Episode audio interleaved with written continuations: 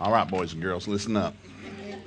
Uh, for those of you that bought one of these, uh, there's 12 coming in the morning. And then uh, I'm going to ask Pastor, I want to give everybody one of these. Okay, so if you bought one, you get another one for free. And you give somebody, because I'm so sorry I got to go, but I got to go. So I'm going to give everybody one of these. So uh, you let us know, Pastor, let us know, give us a number. We'll ship them up here, and everybody get one.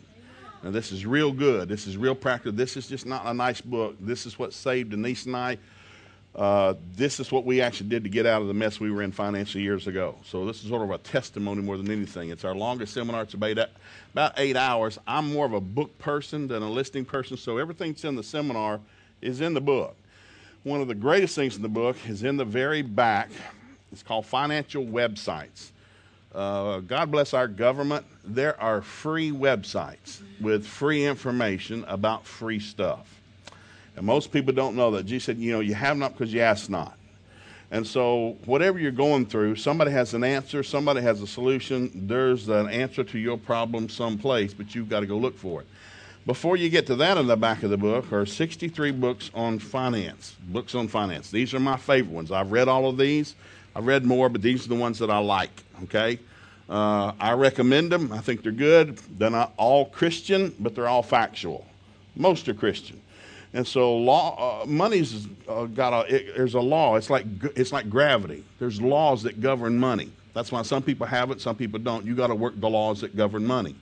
And so we're going to learn something about that tonight because one of the things I wanted more than anything after my children were saved and filled with the Holy Ghost, I want you to be productive. You got to be productive because need is a horrible thing. That's why God said He would supply all of our need. But there's ways that He does that. So, what we're going to do is I'm going to I'm going to speak sort of quickly here. So I'm going to pretend that I just saw you for the first time. And so we're going to kind of go to the beginning. We live on planet Earth uh, in our solar system. Uh, we live in the Milky Way galaxy. Uh, if you took our sun, 93 million miles away, and you made it, and we made it proportionate in size, if we made the earth the size of a peppercorn, we could sit it right here. 28 feet away would be an 8 inch volleyball. And that would be our size versus the sun size that heats us up right now. Okay? Now that's just in our little solar system. We live in the Milky Way galaxy that has 100, 100,000 light years wide. That's how fast you travel at the speed of light in one year. The speed of light's 186,000 miles a second. If you go at that speed and stay at that speed, if you travel that fast for one year, you can cross the Milky Way galaxy. We're one of 93 billion known galaxies. Now, I'm trying to do something for it. It's really big. God is really big, and it's bigger than that. That's just all we can see. You, you understand? It's still expanding. Yet the hairs of our head are numbered, the days of our life are numbered. God orders our steps, knows what I'm going to think before I think it. God is very detailed. And we had to go through this year when we were teaching intercessory prayer because people would pray to God like they were just squalling, like it's just, oh God, oh, oh, oh, it's like that doesn't move God. You know, if that moved God, there'd be no suffering on this planet. What moves God's the Word. And so God's real big, all powerful, all know, all, all knowing, all loving. He said, I know what you need for you. Ask, ask. I want to supply all your need. And so you're going to have to get a mental image, I believe, of who God is and who you are. You know, who's your father? God. Who's your big brother? Jesus. He's praying for me right now. You believe in angels? My God, I got them around me right now. So many you can't count. God's going to order my steps, direct my paths, guide in all truth, show me things to come, give me sweet sleep, surround me with a shield of divine favor. You understand? You got to get it in you so deep. It's just rote. You don't even struggle. It's just, who are you? Child of God. Bad things ever happen? Uh huh. Yep. Yeah, I was just my baby was playing on the bed one Sunday morning when I went to teach Sunday school. Denise come to second service. She fell over unconscious with spinal meningitis. And, you know, two hours later, my doctor said she had a 50 50 chance of living. I didn't do anything wrong. trying to teach people about Jesus, but the devil tried to kill my baby. You know, 10 days, you know, in intensive care, we came out healed. Like, like, what happened? I don't know, and I don't care. I'm just glad we came out. You know, a drunk driver ran a red light one night, hit my two daughters head on in their car, and they happened to have my pastor's daughter in the back seat with them. That could have been ugly. You understand? But my girl, especially Jessica, man, I told them, hell ever hits, you get to praying in tongues as loud as fast as you can. Don't get your brain involved. Just let the Holy Ghost pray the perfect will of God through you. And so he hit them head on up the front of their hood, across the top of the car, and down the back side. It just squashed that car. And that's one of these really good old European cars. It had about 300,000 miles, but it's built like a brick. And so it crushed, but it didn't squash them. They were safe inside, and all the windows busted. Well, I happened at an intersection right across from a big fire hall. So the fireman come running over, and of course the drunk, he's out like a light, ran into a pole. He wasn't even hurt. But the car's busted, man. The engine's on fire, and the hood flew up, and so they're dragging him out because the doors won't come open. Well, Jessica's jumping up and down like a pogo stick because she did that. She get upset. Oh, and so she's screaming in tongues. Well, the, the fireman thought she was in shock. And so they strapped her to a gurney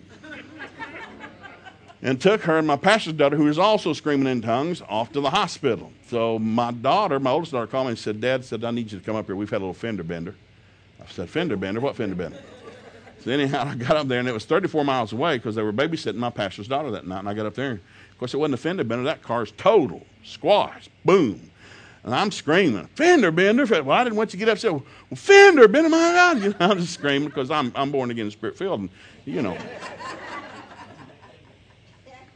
And so I said, well, I said, nobody's hurt, Dad. Nobody's hurt. I said, well, where's Jessica? Where's, where's Charity? I said, well, they, they took them to the hospital. Hospital? I thought you said they weren't hurt. Well, they weren't hurt. They don't take you to the hospital if you're not hurt. Now, Dad, calm down. Jessica got out, and her and Charity started jumping them down like they're on a pogo stick, screaming in tongues, and the firemen thought they were in shock. They couldn't get them to stop speaking in tongues. They didn't know what they were doing, and they thought they shot. They strapped them down. We, we had to go to the Hillcrest Hospital and stay almost all night for four hours while they, you know, sort of interrogated them. You know, stuck lights in their eyes. Okay, how many fingers, you know? And so everybody goes through stuff. Jesus went through stuff. We go, what are you going to do? I'm a child of God. I don't belong to this world. I've been translated out. I've been a different kingdom. I don't belong to the devil. I'm still in his backyard, but I don't belong to him.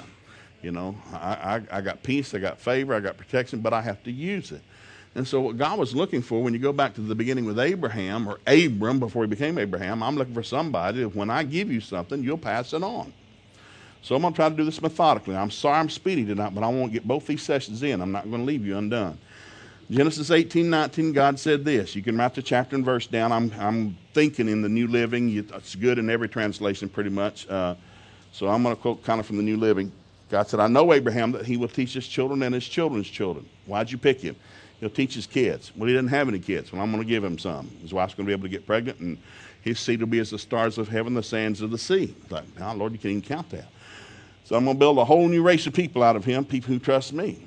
And then all of a sudden you get down to Deuteronomy 6. Once the law was given, I command you to teach your children when you get up, walk by the way, sit down, and lie down. What's the whole goal here with these new people? Teach. Teach. We're all born doofuses. We're all born empty headed. We're born knowing nothing. That's why you got to teach early. That's why the commands are to teach early. Psalm 78, and I'll just read this because I kind of like this because I quote it so fast people think it's not real. Uh, Psalm 78, I, I, like the way this reads. Uh, I'm just going to jump into verse uh, 4. Psalm 78, verse 4 said, uh, We will not hide these truths from our children. What truths? It's talking about the law. We're going to hide what God says is the right way to live. We will not hide these truths from our children. We will tell, we will tell the next generation about the glorious deeds of the Lord, about his power and his mighty wonders, for he issued his laws to Jacob. He gave instructions to Israel. He commanded our ancestors to teach them to their children so the next generation might know them, even the children not yet born, and they will in turn teach their own children. Now, if you're counting, that's five generations. Teach your children, your grandchildren, your great grandchildren, your great great, if you live long enough, your great great great grandchildren. Why? It says right here. That says, uh, uh, teach them even the next generation. So each generation should set its hope anew on God, not forgetting his glorious miracles because we forget, and obeying his commands. Then they will not be as their ancestors or their fathers, the King James says, who were stubborn and rebellious and unfaithful, refusing to give their hearts to God. The warriors of Ephraim, though armed with bows, turned their backs and fled in the day of battle. What's the purpose? Their fathers had no strength.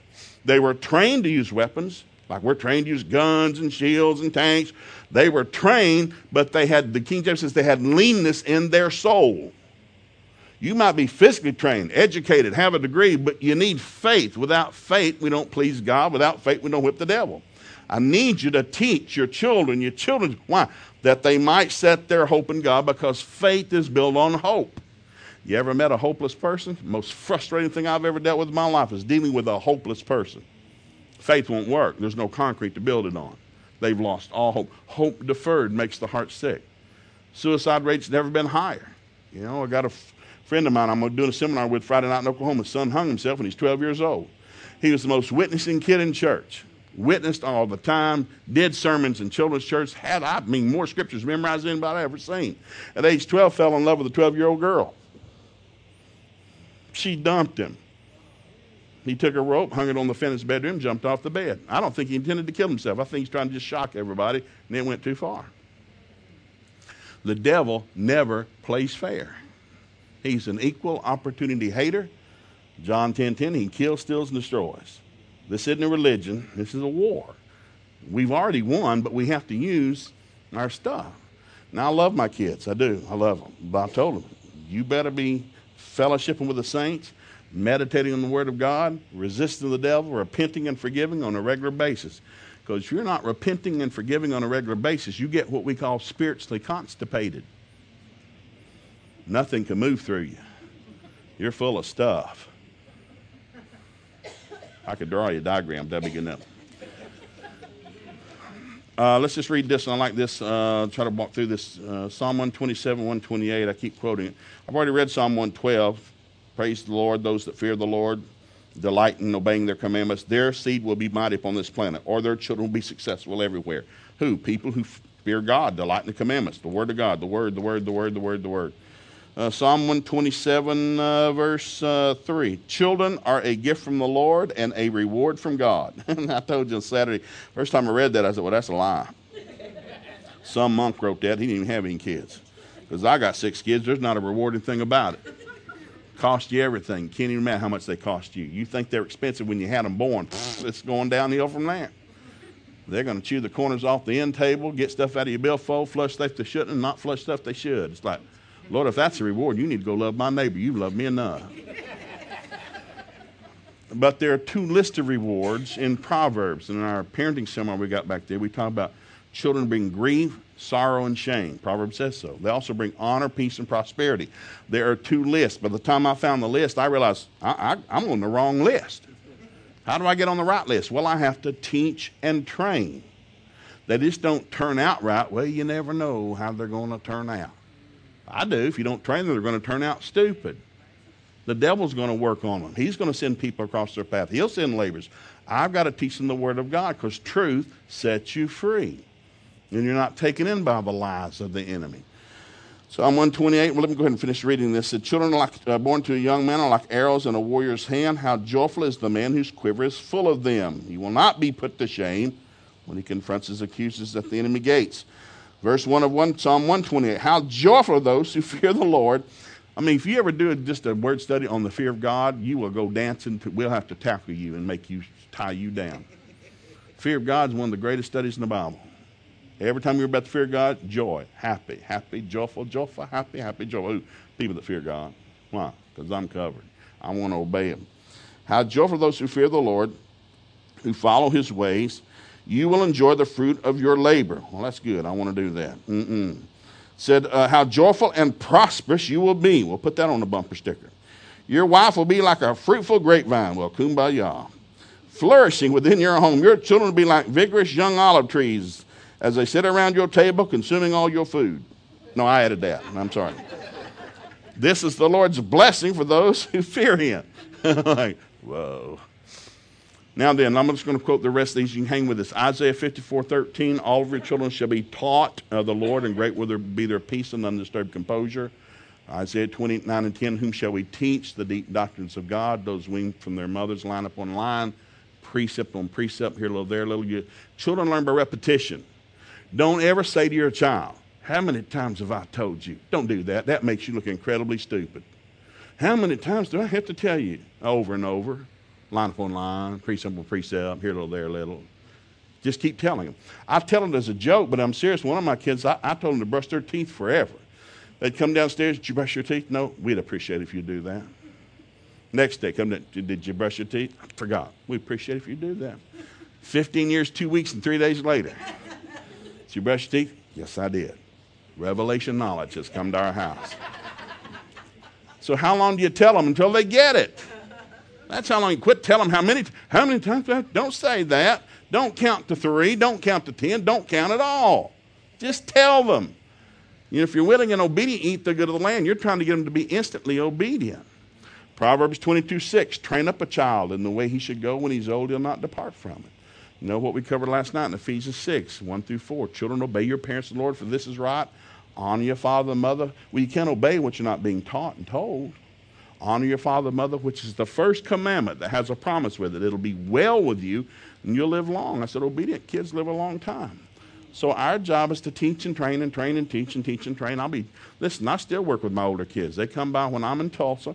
On Thursday evening, they come by the office. We'll do about a one hour Bible study, or I'll show a film, or I'll give them something to read. Hey, I've read this, I've seen this. I'm still striking iron with them. I still, if I see them, I uh, talked to only one of them today. But I'll ask every time, what's God been telling you? What's God been telling you? Before I hang up, what's God been telling you? I make them put a demand on God. Because you're not. We have kids come out to Camp Dry Gulch. and because we part of the things ride the horses and canoe and all that, but it's also to milk some cows. We got some milk cows. We've had kids out there. We give them the little tin cups to go out. Uh, we've had kids out there before we sit down on the stool, and, and before we could ever get to them, they'd stick that cup and they'd shove it up under an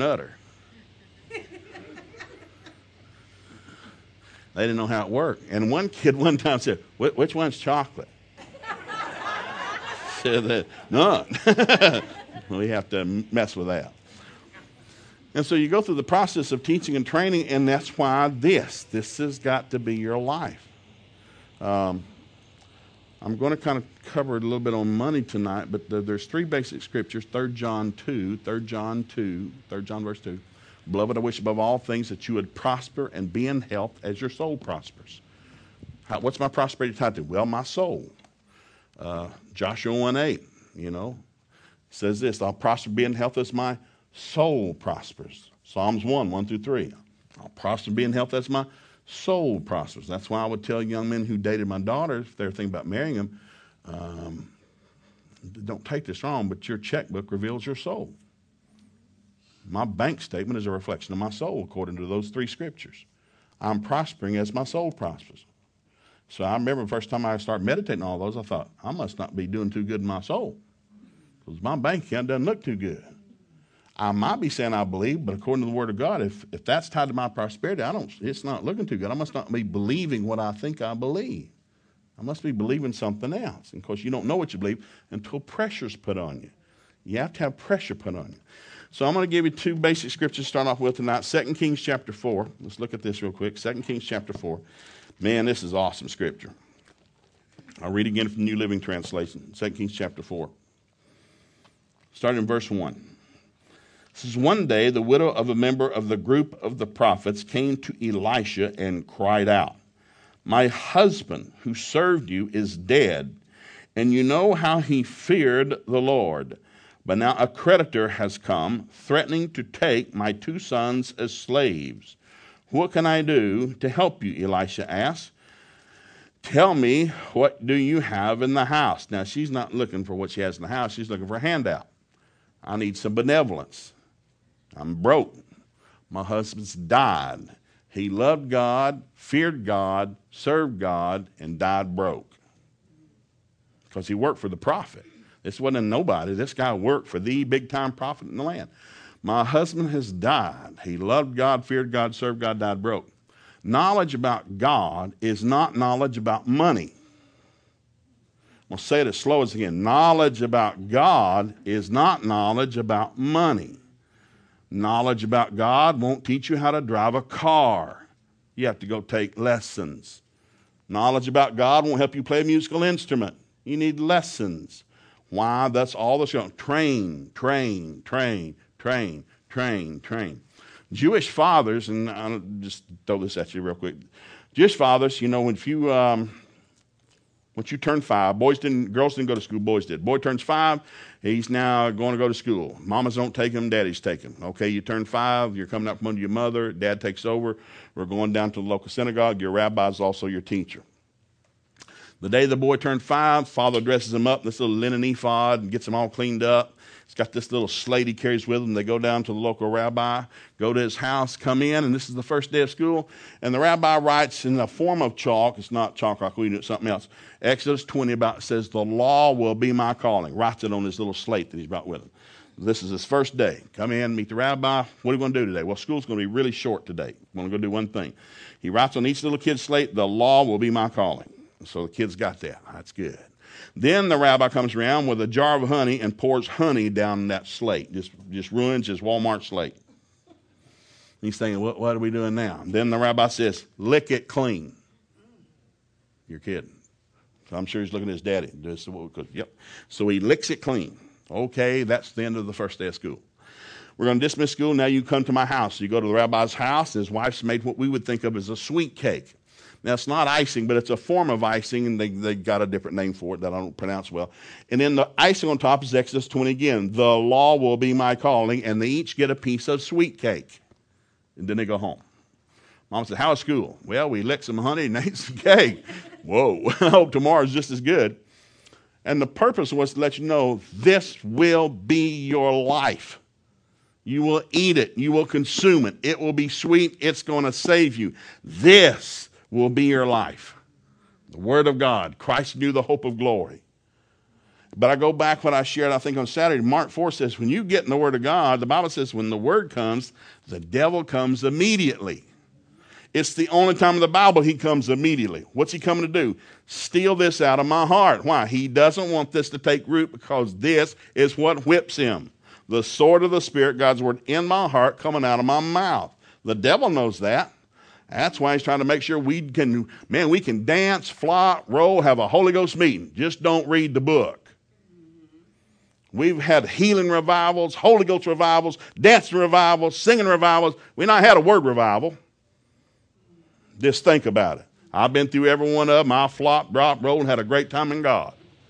Wasn't any more mature when I woke up than before I fell down. This is what scares the devil. This brings salvation. This brings victory. This brings life. This is not a rule book. This is a person in written form. This is Jesus who went into hell and whipped the devil. So all of a sudden, when you think about parenting, well, I just want my kids to bring honor. Well, they will, but I want them to do it because they're doing it as unto the Lord. Because their kids, my kids are going to learn early. Dad and mom are not perfect. I mean, they picked up early we weren't perfect. And we tried to fake them off as long as we could. But eventually I realized you're not perfect. And then, of course, they'd hear stories from grandma. I know what you did as a kid. Yeah, I was a doofus also. Don't go back there. And uh, this is where we want to go. God's mercies are new tomorrow. So we want to start training in the Word of God. And so that's why I tell my kids, I want you to read your Bible. It doesn't make you holy. You don't get a gold star next to your name because you did your daily Bible reading. If you didn't understand it, it didn't do much for you. You need to get the understanding. Knowledge, wisdom, understanding. The three go together. Knowledge brings wisdom. Oh, I got that. What you understand, nobody can steal. You got it. I know how to do that. I understand that. And that's where we're trying to go because you're going to leave my home eventually, but this will never leave you. Know, as a parent, I think, man, I got to make sure I know what my kids are doing. And I did. When they're young, I'll give you this. I didn't teach this, but uh, from, uh, from zero to 12 is training time. Zero to 12, I say jump, you say how high. This is how we're doing things in our house. Well, they don't do it at their house. Well, you're not at their house. You're at my house. My house, this is what we do. You know, I remember my kids hit teen years. They wanted to go out sometimes and with other friends, and we kind of taught some on that, and they would. Social events where there's a lot of kids and adults. Uh, but I expected my kids to be home by 11:30. Of course, their senior year, I'd give them to midnight. You know, because I know where they are. I got the phone number. I know who's in charge midnight, you better be in my house. I was like Cinderella. You're going back to a pumpkin. You better be in my house. And so one time they had a thing about senior year, and they're going to have a party at two o'clock in the morning. I said, no, you can't. You can't stay that long. Well, Dad, it's all the Christian kids from the Christian school, you know, the Christian families at the Christian church that we go to that we all know that are Christian. I said, listen to me, hon. I've read a newspaper my whole life. I've never read about anything good that happened at 2 a.m. Stupid things happen at 2 a.m. 2 a.m., you need to be in bed. Sun goes down, you go to sleep. Sun comes up, you get up. It's a real simple system. Don't mess with the system. And so I realized from zero to 12, I'm going to ask you. I'm not a dictator, but we do things. We do this this way, and I'm counting to three, and I'm not telling you twice. Okay? I need you to instantly obey because this will save your life. But around 13, that's come, there's the teaching time. Now I'm going to tell you why we do this, why this is done, why we believe this, and you know, go through that whole process. Um, I think I told some of these. I remember um, going through the cereal aisle of a grocery store is like walking through the valley of the shadow of death. When I grew up, we had oatmeal, cornflakes, and Cheerios. That was it. But now, there are two aisles. I mean, every shape of corn and oat, and you cannot imagine how many shapes they can put that in. And so, taking six kids down through there, it's like one box, okay? One big box. Y'all get together? One box of cereal. Not six, one. Well, by the time you get out of the aisle, they've all got a box. I'm on, yeah, on Fine, shut up. Put it back. Get the oatmeal. We're eating oatmeal this week. I like oatmeal anyhow. Get the oatmeal. And so I remember we, uh, we were a two week shopper and we shot, it took two carts to get out. So we're driving, pull up in the grocery store in the suburban there in Bixby, and we're about to get out one day. And Denise says, Joe, before we get out, uh, we need to do something about the cereal. And we're doing something about it. We're not eating it, we're going with the oatmeal. No, you're bragging on teaching and training. You're going to teach them and train them how we're going to do this. We're going to eat the oatmeal. It's healthier for you. Joe, come on. So I look over to because they're staring at me. Then this is going to be one of those moments. I said, "I got any paper back there? Give me a piece of paper. Cut up six pieces, each one of them. Put your name on it, fold it up. Is that a cup down there? Get that nasty cup. Get that stuff out of it. Give me that cup. Put your name in here. Draw a name out. Corey. Corey, you're first. Second name. Jessica, you're second. I went down and John was number six. I said, John, you're number six. What does that mean? You're not eating Cocoa Puffs for six weeks. Corey gets to choose what cereal we're eating this week. She won. So Corey loved Cheerios, not Honey Nut, just plain stick your finger in your throat Cheerios. And so Corey, Corey, so we're checking out. She's got the giant box, man, hugging that thing. She's thrilled. And I looked down at Tessa, you know, she got kind of a tear in her face. I said, What's wrong with you, baby? You all right? You sick? Oh, I like Cheerios. I said, Me neither. Tell you what, why don't you fast this week? If you will fast, we can stretch this box for two weeks. Maybe you'd like to use your faith and choke these skanky things down because the sooner they're gone, the sooner we're getting to Applejack. So Denise was always at the table the night before we get up the next morning, got all the cereal bowls set and getting ready to go to school, but come in and eating her Cheerios. All of a sudden we're there. Now I've got five girls. My youngest is a boy, so it was different having some testosterone in the house. He just came out different. And so all of a sudden, John's come to the table. He's got his little cereal bowl. He sits at one end of the table. I'm at the other. The girls are on the side. John's got him a Tupperware bowl. He's walking to the table with the Tupperware bowl. Denise is, John went, and I said, no, no, whoa, wait a minute. We got some testosterone in the house. Let's see what he's going to do. Set that Tupperware bowl down. He put about a third of a box of Cheerios there. about a fourth of a gallon of milk. I said, we got us a man. Come on, get in there. And so we're talking, Vincent, He's working on him, you know. So I look, okay, time to go. School. Let's go, go, let's go. Get up, get up, get your stuff. Let's go. And I'm kissing Denise by. And as I'm heading out, I corner my caught and I noticed that John's Tupperware bowl is still full of cereal. I thought, you little rascal, you're faking me off. You didn't eat that cereal, you were faking. I told Denise, put a lid on that, and you put that in the refrigerator. Well, you can't do that. And if you don't, I'll pre soak a bowl tonight. You put that back in the refrigerator. He's not getting away with this. And so I forgot about it. We get up the next morning. We're all there, and the little boats are set up, eating Cheerios. And all of a sudden, here comes John with another empty Tupperware bowl. I said, Oh, hey, son, we already got you covered. Here, put that back. Got you covered. So I went and got that bowl out, and I love Tupperware. And I set that Tupperware down on the front, and I popped that lid, and it went, and it looks like somebody has puked in that bowl. Well, those chairs are swollen and skanky. I said, Son, I'd recommend you eat this today because it'll be worse tomorrow. Well, he's trying to eat them. Of course, the girl, oh, gross, said, shut your face up and eat your cereal. And John's trying to eat them because he's just choked, blowing them out of his mouth, his nose, tears come down his face. I'm telling you, son, you better choke them down. You better get them down. Don't you spit that out. He, he's trying to eat them. Of course, everybody's mad at me. And and finally he said, I'll be excused. Fine, put a lid on. Let's soak her another night. Let's see what happens. and so, so he's going to the kitchen. Of course, Denise is kind of half mad, and some of the girls are giggling. And so our kitchen, uh, where we eat, we got two big double French doors, and I can see the reflection. I can't see the kitchen, but I can see the reflection in the glass. And I saw John set that Tupperware bowl up on the counter. I saw the refrigerator door open and shut, and that bowl still sitting on the counter. I thought, you little rascal, you better not pour that down the sink. And I'm trying to watch what he's doing. And I saw him reach because we have a big blender right there on the, on the counter. And he took the lid off the blender and bloop, bloop, bloop, poured those chairs in. And what he had got was the Hershey syrup. And he held that thing, put the lid on it. he poured her back in that bowl, and buddy, he drank her down. I said, My God, I've raised a genius. I have raised a genius problem solving machine.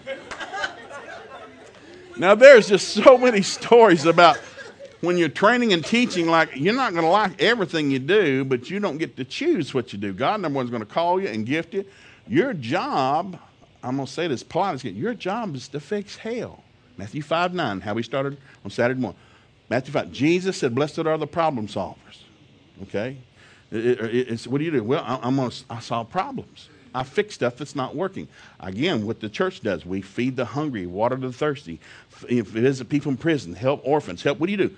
We fix busted stuff. Christ in the hope of glory. We're bringing hope to a dying world. We don't gripe about it, we fix it. You got to get yourself in your mind as a child, what do you do? I fix busted stuff. I get paid to fix busted stuff. If I go to work and there's no problems, I won't have a job tomorrow. They hired me at work to fix something that's not working, to make something, to do something. That's why I got hired. If there's nothing to do, I won't have a job. That's a deep thought. So day you come back and you realize guy said, train, teach, train, teach, train, teach, and you come through this process like, well, here we are. Now, here we got this, this guy who loved God, feared God, and served God. Now look at this. I'm going to show what happened to him. He come and says, uh, he said, uh, he said, They're coming. Uh, the, now, a creditor, my husband's died. A creditor is now coming, threatening to take my two sons as slaves. What can I do to help you? Elisha said. Tell me, what do you have in your house? He said. Nothing, she said. We're broke. All we've got is a flask of olive oil, she replied. And Elisha said, Well, go borrow as many empty jars as you can from your friends and neighbors. Then go into your house with your sons, shut the door behind you, and pour the olive oil from your flask, that little half a cup for into the jars, setting each one aside when it is filled. She did this, watch this now. She did this as she was told. Her sons kept bringing to her uh, jars until each one's filled one after the other. Soon every container was full, filled to the brim. Bring me another jar, she said to one of her sons. There aren't any more, they told her. And then the olive oil stopped flowing. Now, basically, what she did was she took these flasks of olive oil, went down to the marketplace, set up a card table, got a money box, and sold all that oil, paid off all her debts, and retired. Now, the point of the story is not that. There's five great points of the story. The big point of the story is this here was a man who loved, feared, and served God and died broke. Just because you know about Jesus does not mean you know about money. Okay? 97% of all Americans have no working budget according to the U.S. Census. They don't know how much they owe, how much they own, how much they earn, or where it goes. God is a God of stewardship. What I do not steward, God will take away. Remember the power of the talents? Five, two, and one. Five double to ten. Two double to four. One just went and buried it. Jesus is telling the story. The master comes back. What'd you do with the five sections of land I left in charge? Well, I worked them real hard, master. I mean, I worked it good. We irrigated it, and man, we did stuff. And so it, it produced so much fruit. I know I did not have your permission, but it produced so much fruit. I went and bought five more producing sections of land. You are now the proud owner of not five, but ten producing sections of land. Jesus is telling the story. Well done, thou good and faithful servant. You've been faithful over a few things. I will make you ruler over many things. Enter thou into the joy of the Lord comes to the guy with two. Now, the first thing, I, am I'm, I'm doing this kind of quick. The first thing is one guy got five. Now, the master left one guy, three guys. You're in charge of five sections of land. You're in charge of two. You're in charge of one. Jesus said each one was left in charge of that amount based on their ability to handle it. So we got a socialistic, communistic mentality. Well, that's not fair. They got more than me. Well, maybe they can handle more than you. God's got a stewardship. The more I handle, the more I get. The more I handle, the more I get. The less I handle, the less I get. It's a law of the kingdom. Why did he get five? Because he's proved he can handle five. You've proved you can handle two. He's proved he can handle one. That's why he's only getting one. And of course, the end of the story proved out. Jesus, the master, came down to the guy with two. What'd you do? Well, Lord, man, we worked us cattle hard. We wormed them and did everything. And we produced a great crop of cattle and we got so much that I had to go buy some more land. You're now the proud owner of not two, but four producing sections of cattle land. Well done, thou good and faithful servant. You've been faithful over a few things. I'll make you the ruler over many things. Enter thou into the joy of the Lord. Comes down to the guy with the one who just figures he got the raw deal to begin with, but you find out why. What did you do with my section land? He begins to cry. Lord, you're a hard man. You reap, you don't sow, you give, you don't strong. And I was afraid. I just didn't want to break it or bust it, so I went and hid it. I went and buried it. And the master said, Go get it and bring it to me. So he brought it back in its original condition. He didn't bust it, he didn't break it. I just protected it. Here it is back in its original condition. Jesus said, the master said, You wicked, lazy servant. Hmm. Said, Take it from him. Give it to the guy with 10. Not the guy with four. The guy with four got bragged on, but he didn't get the extra. to him that has shall more be given. To him that hath not, even that which has shall be taken away. Now we say it this way the rich get richer and the poor get poor. The rich get Jesus said it first. Just just different King James. And I've told my kids if you don't steward your life, what God's given you, He's not going to give you anything else. You can buy a lottery ticket till Jesus comes. And we have a lottery ticket mentality in America. It drives almost every state. People want to get, get rich quick. You know, the Proverbs has three scriptures. If you get it quick, you lose it quick. Now, I don't remember the exact numbers. Either 84 86% of all people who win the lottery in America, state or national lottery, 84 to 86%, I'll just use 85, that'll be close enough, will lose it in three years. If you have a $30,000 soul and you win $30 million, in three years you'll go back to 30,000. A human will not allow themselves to make more money than they think they're worth. That's why we judge all rich people. Well, that's not right. Somebody live in a house that big, have that many. That's not right. That's not right. You don't know them. You know them? No, but that's not right. Why? Because you don't have one? So what? What? You want to join a communistic nation so we all be the same? That we don't have to gripe about anybody. We'll all be poor, except the dictator. He'll have plenty. When Castro took over Cuba, you know what the first thing was he did? He pulled all the nuns out of the Catholic school. First thing he did. Put his own people in. That's why Cuba won't overthrow Castro or his brother because they've been told since childhood that Castro's their savior. Castro's pictures on every wall. Castro's your hero. He saved us. He redeemed us. Then why are we broke as dirt? Why do we not have paved roads and plumbing that works and food in our stores? Well, Castro, and they won't overthrow him because they think he's good because they've been told since their childhood that he's good. You believe what you hear the most of. You know, during World War II, we, we passed a law that no one man in America could own more than two radio stations. I'm sorry, three radio stations or two newspapers at the same time. You know why we made that law? Because Hitler took over Germany and Europe because he controlled the media. You believe what you hear the most of. Faith comes by hearing, and hearing by the Word of God. It comes from what you think on. Don't think on those things. Think on these things, whatever's lovely, honest, just, praiseworthy, a good report. Control what you think about. Why? Because you're going to have what you think about. As a man thinks in his heart, so is he. Thus, the criticalness from Genesis to Revelation on teaching, teaching, teaching, teaching, teaching, teaching, teaching.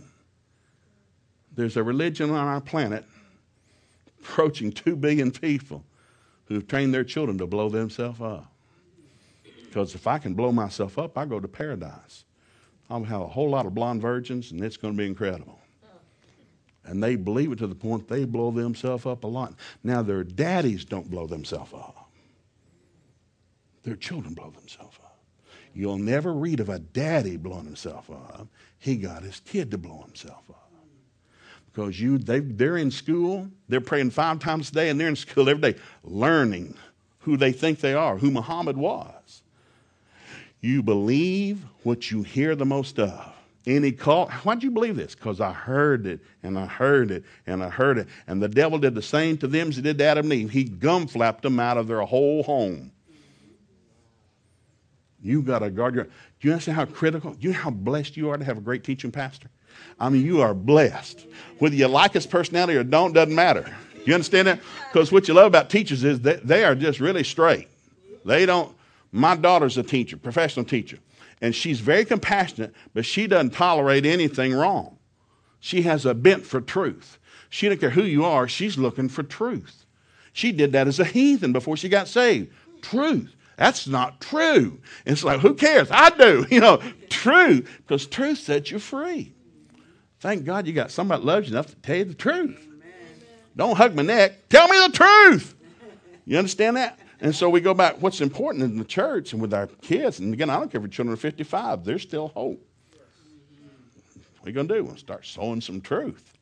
Tell the truth. Set you free. Now, I'll give you this. I like this right here. This is, um, oh goodness, let me do this. Um, now, I, I, could quote a lot of secular people. I used to collect the biographies, you know. Um, oh, Martin Luther, you know, great German reformist wrote this. He said, I am afraid because in Prussia they were starting public schools. And by the way, oh gosh, I'm going to just, I'm, it's my last night. I taught education. I was an educator. And so worked at the ORU for 10 years. And uh, education, where it came from, that was important, you know. Um, everywhere we planted a Christian flag, we started a school in the history of the church. Schools were critical. You know, schools are critical, what you teach. So Martin Luther, you know, great reformer, he realized something. He said this: they started schools in Prussia, and they did it on purpose. They didn't like having people in poverty. Poverty-stricken people are a threat. They'll storm the castle and kill the king, and it happened a lot. I taught history over and over. What do you want? We want an educated group of people. No, I'm not making this up. This is in your public library. Prussians came with it first. America adopted this when we started public education uh, in Massachusetts because Catholics were pouring into America by the boatload and the Protestants were terrified. And so, what are we going to do about these Catholics? We need to start a public school system. We'll make it free. Get them away from their parents all day long. If we can get them away from their parents till they're at least seven, they'll never go Catholic and we'll be able to control them. We're not going to separate them by intelligence, we're going to separate them by year. Don't let the smart ones get together. Don't let the math students get with the math students, the science students get with the science students, the business people get with the business. Keep them separate and we will control the level of education they will attain. Prussians came up with it first 480 years ago. So the Prussians come up with this system. What are you going to do? We need to educate the people. Why? We want them to learn how to earn a living. So we're going to educate them. We're going to teach them how to do things, everything from build wheels and carts and plant stuff. If we can get them to make money, we can get them in debt. If we can get them in debt, they won't be a threat. They can't afford to protest. They owe too much money. Thomas Jefferson in the first cabinet meeting with President Washington. It has a famous quote. We're trying to set up the law. You know, they were going to make George Washington king, by the way, not president. And that's sort of a goofy story. They don't put that in a movie. And so Thomas Jefferson, that first cabinet meeting, said this. His first statement, his first statement official was, We must put America in debt. Why? We cannot afford to be independent. If we make ourselves in debt to other nations, uh, we'll behave ourselves. We can't afford to do anything stupid. The Prussians did it. We got to teach them. And so they started public schools to teach their kids. Well, what happened was, and you go all back in church history, God wasn't allowed. This isn't anything new in America. And so Martin Luther wrote this statement I am much afraid that these public schools will become the great gates of hell unless they diligently labor explaining the Holy Scriptures, Uh, embraiding, embraiding it into the hearts of our youth. He said, Any institution that is not constantly occupied with the Word of God will and must become corrupt. And that's what happened to them. So Abraham Lincoln said this, you know, talking about the next generation. He said, We're one generation away from being extinct. Said, Our children are going to take over our corporations, our schools, and our churches. It's not what we believe, it's what they believe. They're going to take over everything. The fate of our country is in their hands. We better be teaching them. So, anybody that's had any sense of great leader, what's important? Next generation we can play all we want, have a good time, have money, and die one generation later. Somebody can take them over. God understood that before all that ever happened. Why are you picking Abram? He'll teach his children and his children's children. What's the law of Jacob? Teach your children, your children's children, your children's children, your children's children, your children. Why? That they might have hope in God. Why? The devil's going to come and lie to them. I know what he's like. He's a thief. He's a liar. You already talked Adam and Eve out of their deal. He'll try to talk them out of theirs. What do you fight? The, what do you fight that lie with? The truth. Then we should do teach the truth, meditate on the truth, speak the truth, talk the truth, think the truth. I am the truth. I'm the way and the life. Jesus said. And so that's why it's so critical. It's not a religious thing. It's like it'll set you free. What do you know? I know the truth. Now, this is the deal I give with the kids, so I'll just read this, and I'm going to scare with this, and it's almost dark. I can't read this after dark. This is, uh, I got these sheets I've made for years. I've got hundreds of them I do for the kids, and I do a summary sheet on subjects, all the subjects of the Bible. This is the one on the devil, so I'll just give you this real quick because I'm trying to tell the kids, well, why do we need to know the Word of God? Because that's the only thing that scares the devil. Really? Uh huh. John 10 10, the thief comes to steal, kill, and destroy. I've come that you might have life and have more abundant, Jesus said. 1 Peter chapter 5, verse 8 and 9 says this Watch out for attacks from the devil, your great enemy. Prowls around like a roaring lion looking for somebody to devour. Take a firm stand against him and be strong in your faith. Well, that would be a good idea. 2 Timothy chapter 2, we must not quarrel with other people. We need to be kind to everybody, able to teach effectively and be patient with difficult people. Oh, my goodness. we should uh, gently teach those who oppose the truth. Oh, my goodness. Why? That they might escape the devil's trap. What trying to do? Make you intelligent? No, because the devil's going to lie to you, and I don't want him taking you out. I want you to know how to resist him. Oh, I love that. Well, that bless you. Ephesians 6 16, in every battle, you will need faith as your shield to stop the fiery arrows aimed at you by Satan. James 4 7, humble yourself before God, resist the devil, and he'll flee. Luke 8, the devil comes to steal away the word of God. 2 Corinthians 4 4, Satan is the God of this evil world, and he's blinded the minds of people who don't believe. And you start going through, what is he doing? He's messing with your mind. You know, Joyce Meyer wrote it not first, but first to make money out of a book, The Battle for the Mind, The Battlefield for the Mind. You got to guard what you're thinking. That's why you can't just watch anything on TV. It's not that it's evil, although it'll produce it. You will think about what you feed on. So feed on something good. Encourage yourself, edify yourself. That's why you got to meditate in the Word day and night. It's just something that'll bless you. Now, here's my fun list. I love this. We'll finish here with fun. It's called the Failures Hall of Fame. You type this on Google, this will pop up so many pages you won't be able to print them all off. This is what I believe names that you'll recognize. Now, I did this for kids. Most of these people are not saved.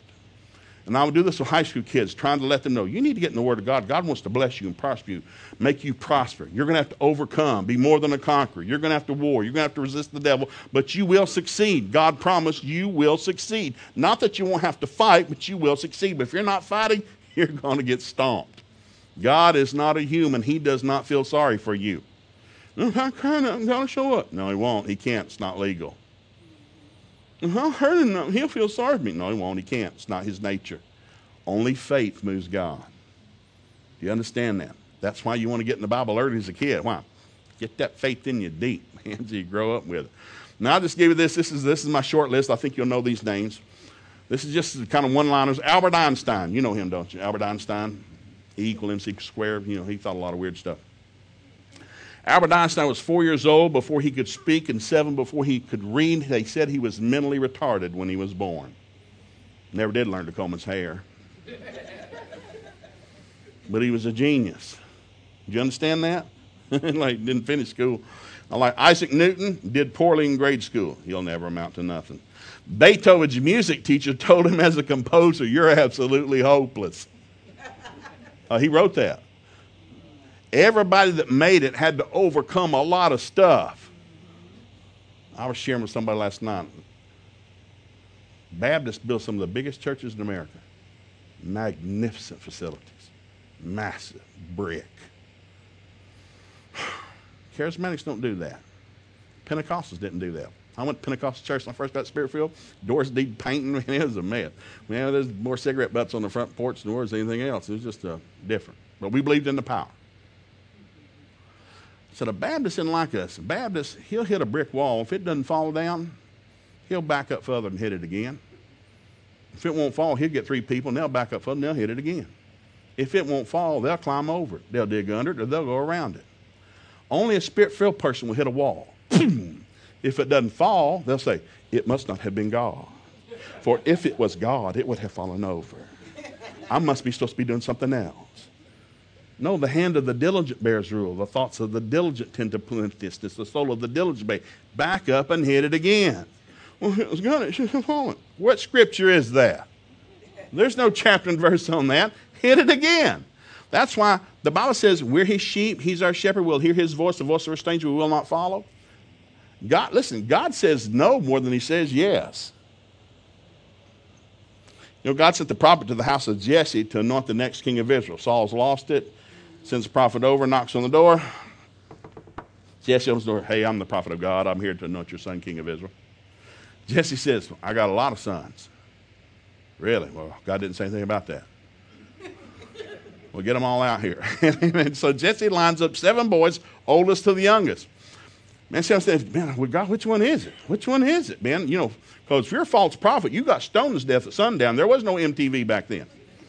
The only entertainment was stoning false prophets. And it's like, oh man, which one is he? He's got his oil there, and God's not saying anything. He said, well, I got to move. The sun's going down. So he looks at the oldest. He thinks that's probably him. Photogenic face, good looking kid. That's probably the next king. He walks over. He starts to pour the oil on him, and God said, that's, that's not him. And that's close, God. Probably the second born. They're always more aggressive than the first born. It's probably the second born, you know. Starts to pour the oil on him, and right before he does, God said, that's not him. Mm, mm, mm, mm, mm. I'm looking stupid, God. You want to give me a hint? No, just keep moving. Third no, fourth no, fifth, seven no's in a row. They're all no's. He's just standing there. Sun's going down. Hmm. You wouldn't by any chance have any more boys, would you? Yeah, I got one more. Really? Yeah, we don't let them in the house. Smells like sheep. Would you mind going and getting them? And the Bible says that the ruddy complected runt of the family comes running into the house. And the message translation probably said, Dear God, you got to be kidding. That says, No, you're judging from the outside. I see his heart. He's our next king. So he walks over and he pours oil and says, You're our next king. God help us. Because God picked him based on his heart, not his ability or his IQ. Oh, my goodness. Acts chapter 5, God calls Paul to go to the Gentile nations, going to the Gentile world. All right, let's go get her done. Packs up his lunch. You know, he's already been knocked off his mule, blinded for three days, got filled with the Holy Ghost now, and he got his eyesight back. So he's going over to preach the gospel to the Gentile world. He gets up here and sets up his tent. He's about to have a meeting. God said, This, this isn't it. What? This isn't it. Well, there's a lot of heathen here. Yeah, this isn't the place, the wrong place. Where's it at? Well, you keep moving, I'll let you know. He goes to six cities in a row. Every time he gets there, God said, This isn't it. City number seven, Macedonia, uh, this is it. Now, I can just repeat stories all day long because I did this to my high school students. God leads just as much by a no as he does yes, but if we're not moving, God doesn't lead at all. Proverbs 16, 3 and verse 9. Commit your works to God, God will establish your thoughts. you make your plans, God orders your steps. Let me do that again. You pray to God, God talks back. It's like milking a cow. If you don't grab the udder, the milk does not come out. You pray to God, God accepts your thoughts. You take your thought, you make a plan, God will order your steps. God will not order the steps of a human who has no plans. God does not cheat. We work together with God. That's why you need some plans. Proverbs 29 18, no vision, the people perish. I love this. Uh, Thomas Edison's elementary teacher told him that he was too stupid to learn anything and kicked him out of school at age 12. You know, thousand patents, you know, the same guy. F.W. Woolworth got a job in a dry goods store at age 21. His employers would not let him wait on customers because they think he did, thought he didn't have enough sense. He, he bought them out four years later. The Walmart before Walmart was famous. Walt Disney was fired by a newspaper editor but he had no, because he had no creative ideas.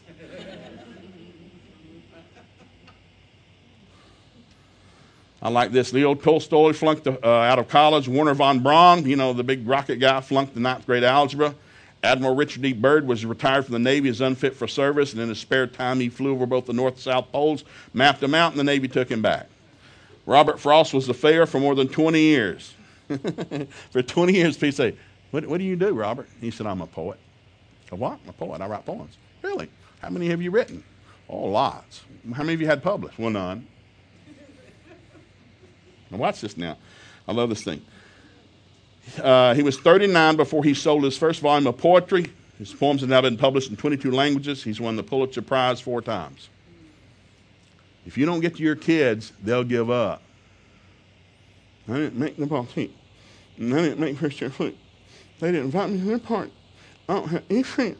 Nobody likes me. The devil goes early to make you feel stupid and bad, embarrass you. And so by the time our kids turn 18, they're just trying not to look stupid.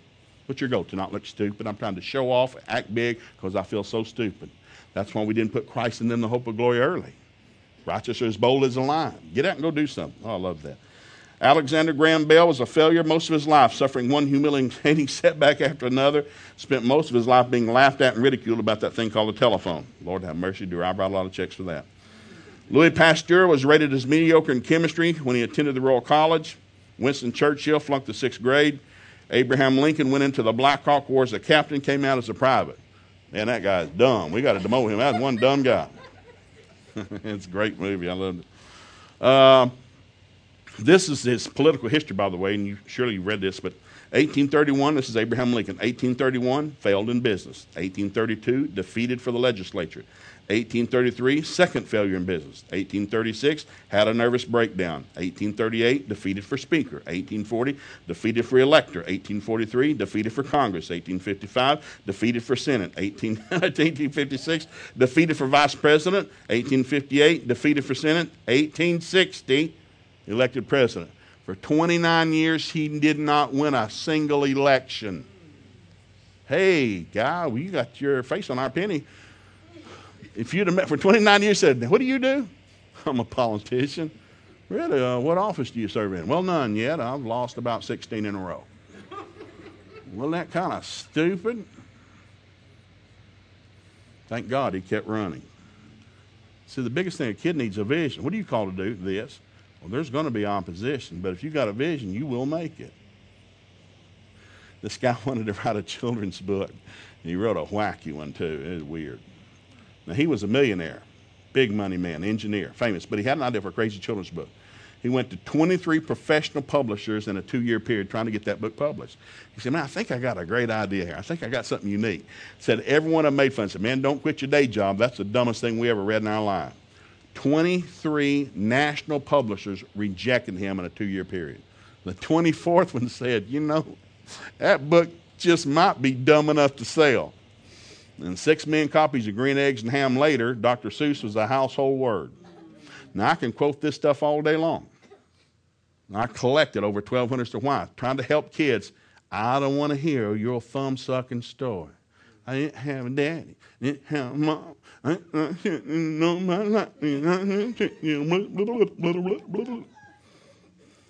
Nobody feels sorry for you, they feel sorry for themselves.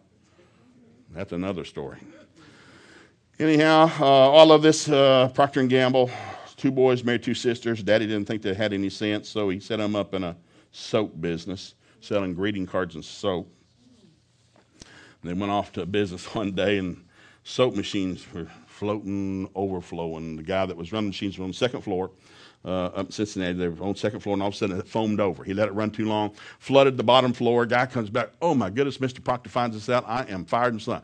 I cleaned everything up real quick, man, and it's got immaculate. And you could you could still smell it. And so, we got it back, and then the foam went down in the big vat that was churning, whoop, whoop, and they tested. They had chemists. Nope, it's still good. You've not ruined it. So they poured it. And didn't tell Mr. Procter. Well, they poured it and sold the soap. Six weeks later, letters start pouring into Procter and Gamble. What'd you do to the soap? Well, what? What'd you do to the soap? And Mr. Preston, what's, was there something wrong with it? Yeah, man, there's something weird with the soap. So what's wrong with it? It floats. The soap floats.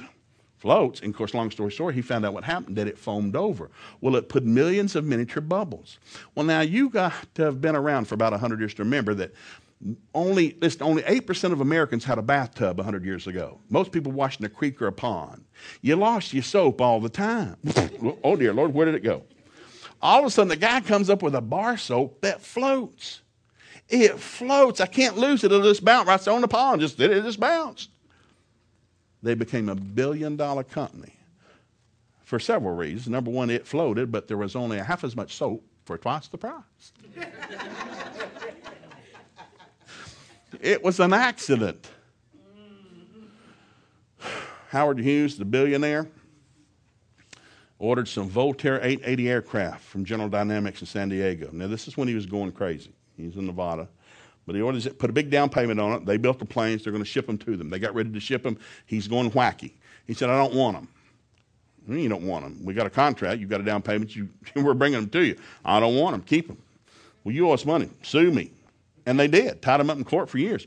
Well, the problem is General Dynamics built all these aircraft. They're sitting out here on the tarmac. Winter's coming. They got no place to store them. They built them to deliver to the richest guy in America. He won't take them. He's crazy.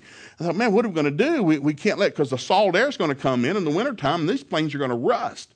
So they call a company in Houston, Texas called Rocket Chemical. Three guys worked at Rocket Chemical. Said, man, we need a lubricant so lightweight it'll go into the microscopic pores of this exposed aircraft out here and force that salt water out so these things won't rust on us till we can get Mr. Hughes to take them. So they worked on the batch and they sent it to him. he said, it didn't work. We need it really lightweight. He said, no, no, that's the most lightweight stuff we've ever made. Well, it's not lightweight enough. We need another batch. Well, it took almost six months. They made 40 batches. The 40th batch worked. And so they sent us that's it, it works, man. We'll take a semi load of the stuff. And so they typed up an invoice. And when the invoice arrived at General Dynamics, it, it, what, what it was, it was a water displacement. So it had a chemical number. And so General Dynamics said, We can't write a check for a number, you got to call it something. Well, it's a water displacement. It's a chemical. It's a number. No, we don't want a number. We're not writing that big old check for a number. You got to call it something. And so finally, it was the secretary that kept trying to shorten it up. Water displacement, blah, blah, blah. Okay, well, it's WD 40978. And so finally she shortened it up to WD 40. Three out of four American homes have at least one can. They had a really good Christmas this year. now, I could tell these all day long. The Bic pen was invented by a guy in Argentina. He thought he failed and he didn't patent it because the ink leaked everywhere. A Frenchman picked it up looked at it, thought, man, that is genius, that ballpoint pen. What a genius. And he kept looking at it. What's wrong when he realized it's not the pen, it was the ink. He redesigned the ink and he patented it.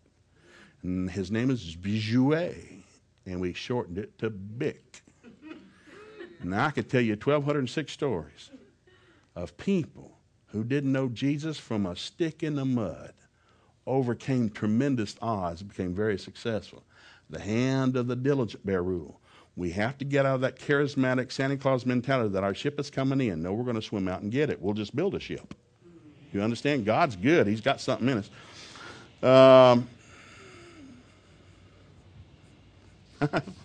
my favorite one was, was the one on lifesavers. Um, guy in Cleveland sold chocolates. Uh, wintertime came. He stopped selling chocolates because uh, in the summer because they'd melt. So we sold hard candy. So he bought a hard candy machine, and um, he bought this hard candy machine, and uh, it was a it was a it, it's like a press.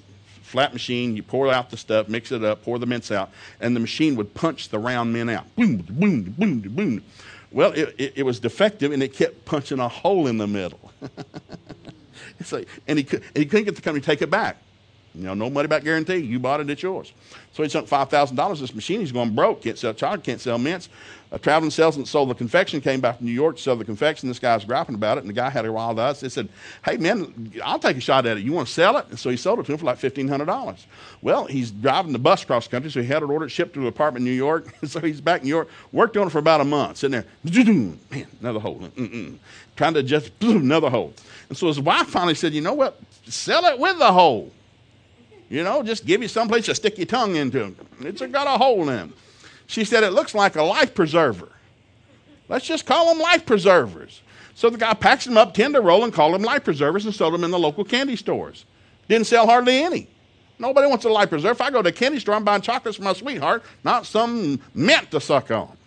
So he's going broke. He sunk the money into it. They had no hope. And so we're sitting there one day, and wife said, he said, my wife said, you know, we're selling them in the wrong place. What? We're selling them in the wrong place. We've got Italian restaurants all over the city, garlic out the wazoo. We need to sell the mints in the garlic restaurants where the garlic is. And they made up a little metal stand and sold them, and they're a billion dollar company today. Of course, they shortened the name from Life Preserver to Life Saver. That hole was an accident. The Bic pen was an accident. WD 40 was an accident. There is a God. I believe in every one of those companies there was a believer praying personally Who's blessed where I'm at? Daniel. He, Nebuchadnezzar's not going to get saved, but this country will be blessed because I'm here. And he worked for three different heathen kings around their country. Why? I'm here. You got to be blessed because I'm here. Now, because of time, I'm going to do this. This is um, this will be real good. I'll just close with this. Four things you need to know about money. This is eight-hour seminar. I'm going to give you in ten minutes. Number one, this is chapter one. There's four basic chapters. Blessed or broke. Blessed or broke. It's your attitude about money. You got to get a right attitude about money. Now, I'm going to read you this. This isn't a nasty stat, but this is from the U.S. Census. This is the U.S. Census. Everybody in America, the U.S. Department of Health, Education, Welfare track people every year from ages 20 to 25 and found this. By age 65, for every 100 people tracked in America, 36 are dead. 36 out of every 100 people will not have to worry about retiring. They won't live that long. This is the census. Now, watch this. This is where it gets funny. 54 out of every 100 people were living totally off government or family support. Couldn't afford to retire. They're living with their in laws, their mother. Why? I can't afford to live. Now, uh, if you looked at those numbers 36, 54, that's what it well, that's 90%. In the $22 trillion changed hands in America last year. We are the richest nation on the face of the earth and the most broke. Why? We are not stewards. We do not know how to steward our money. God honors stewardship. I don't care how broke you are tonight. I get you start stewarding your money. I said, nothing else to get a piece of paper. How much do you owe? A lot. Well, how much? God works off detail. Get a number. Well, you need a number. Five out of every 100 are working at retirement because they have to. That's why grandma's down there at McDonald's 11 o'clock at night with a Garth Brooks headphone on. It's not because she likes Dr. Peppers and Big Macs, because she has to work. Four are well off, and one is actually wealthy. So, according to the census, only 5% of all Americans will be able to afford to retire. That's our government. Well, what is that? Well, that ties in real close to another number. 97% of all Americans have no working budget. So I'll take that three and that five and figure we got a plus or minus 2%. Like, who has money? People that budget. The greatest financial miracle you'll ever do is budget. The single greatest financial miracle you'll ever do is budget. You'll get a piece of paper and a pencil, and you'll write down how much you owe, how much you own, where it goes. Now, don't do it late at night. You're going to go into depression. I'm I thought we broke. We are broke. yes, you are. Isn't that wondrous? exciting. We have found the bottom of the barrel. Now, uh, these books are going to come. It's real simple. All these scriptures in here. Financial warnings. Don't love money, love God. 1 Timothy 6. Don't become a slave to money. Matthew 6. Wealth is deceitful, can choke out the word in your life. Hard for rich people to enter the kingdom of heaven because they make it their God, not because God didn't want you wealthy. Wealth and riches will be in our house, the Bible says. Never trust in wealth. Uh, Psalm uh, 52. Never set your heart on riches. Uh, Psalm 62. Wealth is worthless in the day of wrath. That's a scary one. Proverbs 11. Beware of covetousness where you won't come because somebody else has got it. I don't want what you have. I want what I need. I don't care how much money you make. I need every dime of what I need to make everything go in my family. The Bible says a good man leaves an inheritance to his children and his children's children. When my grandfather died in Ducktown, Tennessee, we all went to the funeral place was packed. Mine City Baptist Church. Mr. Mack was a good man. Mr. Mack good. Forming out the mines. Everybody loved him. Paid his tithe. Went to church. Taught Sunday school. Did what's right. Paid his bills on time. He's a good man. Mr. Mack is a good man. Well, thing is, when he died, we, we couldn't eat in the church. There's too many of us. So we set up the eight foot tables on the parking lot outside the church for the dinner after the funeral. A lot of people had driven from miles away. Illinois, come down from several states. Carolina came over. So we're sitting there. My uncle got up while we're eating all the chicken that day after we buried my grandfather, tapping on the table and said, Okay, need your attention. Appreciate everybody coming. But we're going to have to take care of some business. You know, grandma and grandpa, you know, work for the mines. But now that grandpa's dead, grandma has 30 days to get out of the mining house. Beautiful home. Mines supplied really beautiful homes. But if you don't work in the mine, you got 30 days to get out. So grandma's going to have to come live with us. Well, she's got 12 kids. So he said, grandma's going to come with us this month. Uh, she's going with Nesbitt next month, Janice next month, Frank next month, Joe next month. For the rest of grandma's life, it'll be the kid of the month where she's going to live because they did not own their house. The company owned the house. We did not have money for the funeral, so the casket and the gravesite out here are currently on loan from the funeral home. So we're going to pass the hat today and take up some money because we're going to have to pay for the casket, pay for the funeral, and grandma's got a few bills we're going to have to pay. So they passed the hat like three times that day. And I remember my uncle yelling twice at people trying to sneak off. Hey, sit back down here. Get back down here. Now, I realized when I got older, the Bible said that a good man leaves an inheritance to his children and his grandchildren. Well, that means my grandfather might have been a godly man, but he wasn't a good man because he reached out of the grave two generations down, shoved his hand in our pocket, grabbed a wad full of cash, and pulled it back in the hole with him. So, biblically, my grandfather was not a good man. Now, why am I telling you that? Because you got to stretch to get money. You can, well, maybe one day it'll work. It won't. The devil's going to steal everything you got if he gets a chance. You got to use your faith. You got to sow seed. You got to be a wise steward. There's laws that you're going to have to start practicing to make this work. And it will work. God's looking to show himself strong. And he goes on about how God owns it all and goes through all that, and it's, it's just real good. I'm not going to take time to do all this. Financial commandments, ooh, that's real good. That'll just get you excited. You want to run. Uh, all the scriptures, every word in the Bible. This is, this is how this book started. I had three by five cards because I came out of poverty. My family lived real old. I mean, all my relatives lived old, just old as Methuselah old. Uh, my Aunt Cora was three months shy of being 100. You know, my father just died. He's 97. My grandma was 99 when she died. We live forever. Mean it's not, spit tobacco and cuss a blue street, and we're going to live forever. Seems to have nothing to do with how long we live. But poor as dirt. Broke as dirt. Poverty spirit. Now, seeing, but I'm married in my wife's family that they got money. You know, he, he quit school in eighth grade. Money was never a problem. They had other problems. They had some health issues. There's a different devil in every family. But I had to get to the point where I realized I've been redeemed from the curse of the law, which was poverty, sickness, and death. But I had to remind myself. So I took all these scriptures on three by five cards. I still carry them with me in my briefcase. Carrying for years where I'd sit on a plane or I'd be sitting somewhere and I'd just start flipping through. You know, and I just quote prosperity scriptures, wealth scriptures, health scriptures. Why? This is what God said I am. I'm the head, not the tail, above, and not beneath. Everything I set my hand to prospers. God takes pleasure in my prosperity. You know, God is Jehovah Jireh, my provider, supplying all needs because rich go Christ Jesus, which above all things I prosper in health, my soul prospers. I mean, I can just start spitting them. Why? I've done it for years. Why? Because we came up poor, poor. And I couldn't keep blaming. Stinking boss won't give me raise, stinking government, stinking weather. There's always somebody else's. I thought, well, if it's everybody else's fault, I'll never get any money. I got to realize it's my responsibility. So these are all the scriptures on prosperity, abundance, increase, stewardship, lack, need, poor. I mean, I, I them all uh, riches, uh, budgeting. I mean, I just wrote them all down. I thought, wow, I got to change my attitude. So first thing you do is you sit down and, and you realize God wants me blessed. I got to change my attitude. Second thing going to do is get a budget, and we've got one in here. You can go to any insurance company; they'll give you these forms for free. You know, you can just write down what you owe, what you own. You know, there's just um, they're just they're just forms. You just fill in the blank. Like I said, don't do it late at night; it will depress you. Ah, God, we're broke. Oh, have mercy! I don't know which are broke. And so, don't do that late at night. then after you do that, these are money mistakes. These are common sense things. These I'm not trying to be funny. This is just almost depressing. It's so funny.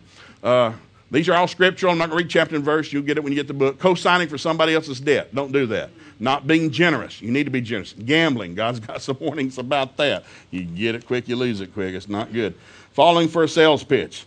You ever notice every commercial they're yelling at you, hey, come on down to Bob's car shop right now. We're going to put you in the car right now today. We don't care if you're broke, got no money. No, we're going to put you in the car right now today. Why are you yelling at me? Because you're broke. Send no money. No money due for 12 months. We're going to charge you 29% interest, but you don't need to pay us now. We'll get it all from you later.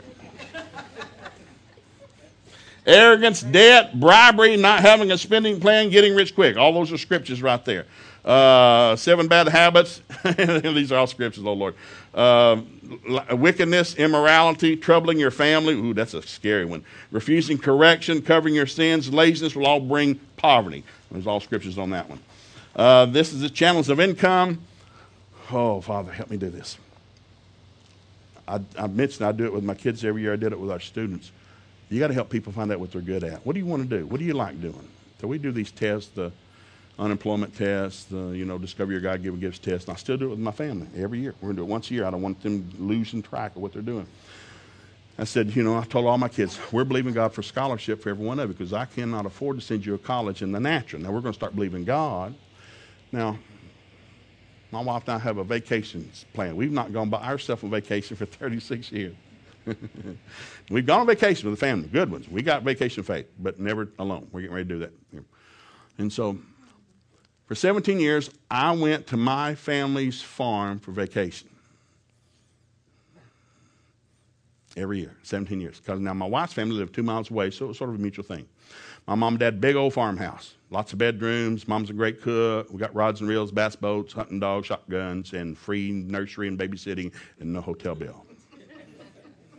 and so we are, uh, we're driving back through Memphis and driving suburban, and just having a nice day. And Denise says, Joe, Joe, we're not going to your family ever again for vacation.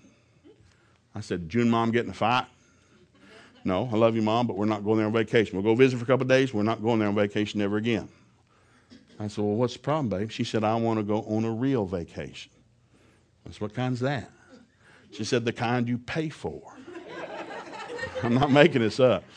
I said, well, babe, where you wanting to go? We're driving through Memphis on Interstate 40. I said, where do you want to go? She said, I want to go to Disney.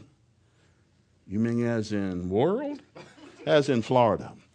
Do you have any idea what it would take all eight of us to go there? I don't care. You got a year to get us there.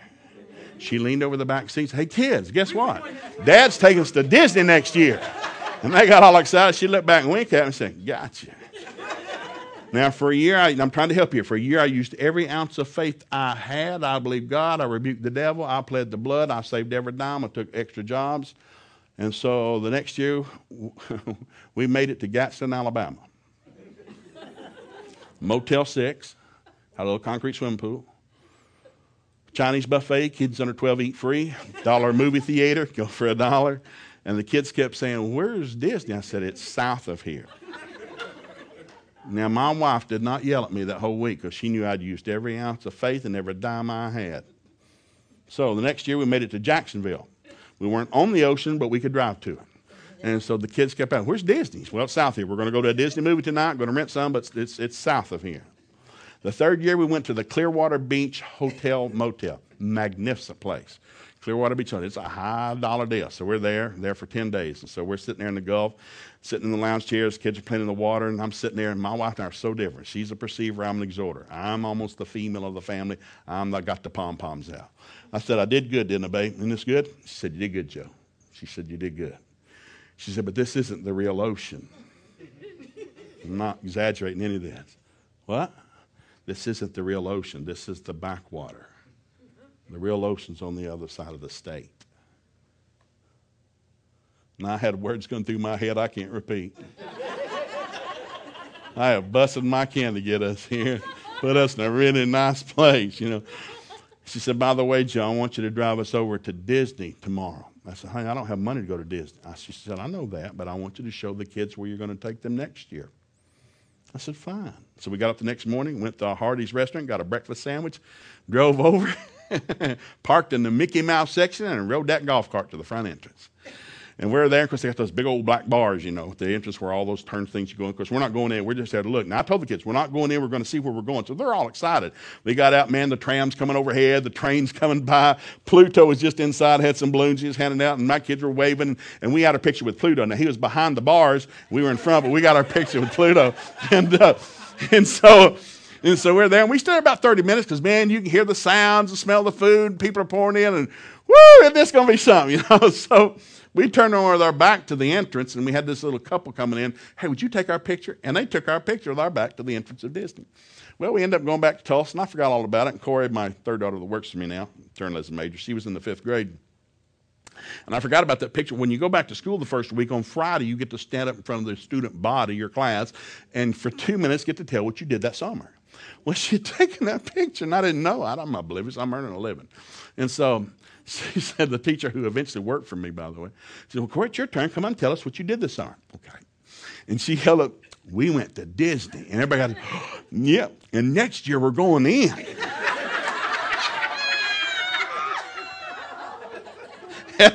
that lady still gets me every time I see her in the grocery store. Hey, Disney, shut up.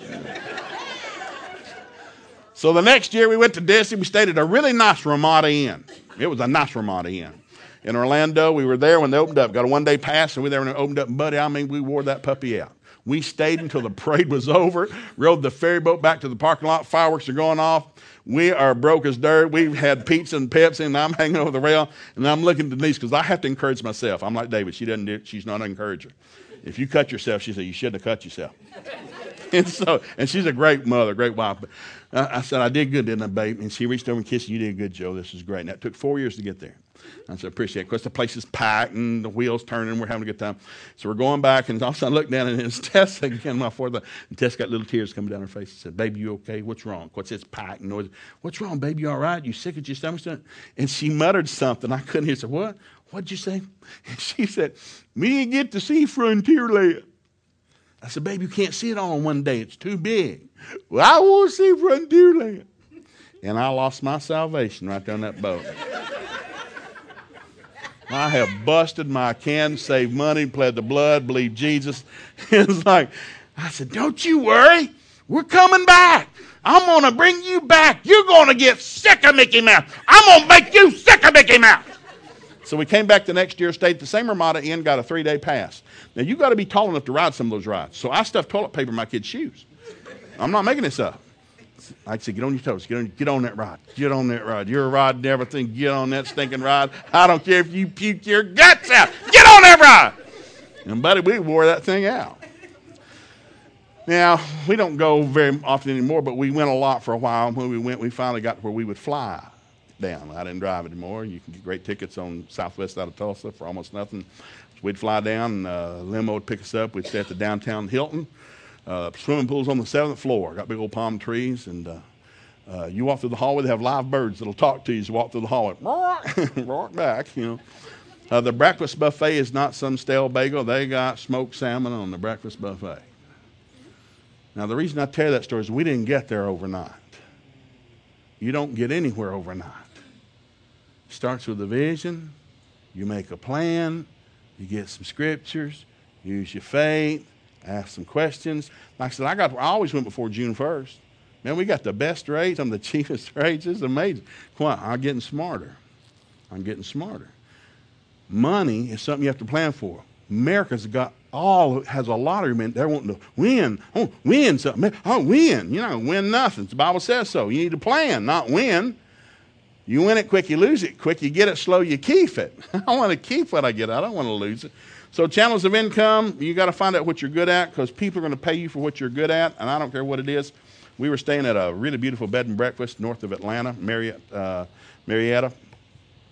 And uh, we're speaking to this church. We're in this bed and breakfast, sweet lady, and uh, a little Episcopal lady. And, uh, and so, um, so we're eating breakfast, and I don't like bed and breakfast because I don't want to visit with anybody else. I, I like people, I visit with them all the time, but when I go home, I want to be my wife, and I don't want to talk to you, especially at breakfast.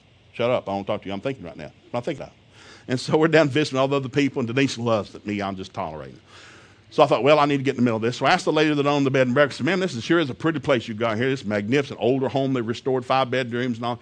I said, this is something. Said, uh, said, is this your, you own this place? Uh-huh, yeah, I own this and the one next to it down the street. My daughter runs that one. I said, really? I said, how did you, how did you get two big expensive houses Marietta for a bed and breakfast? She said, well, when I was a child, I thought, oh dear God, she's going back into her childhood. I just want a short answer. I'm trying to eat my breakfast. Don't do this.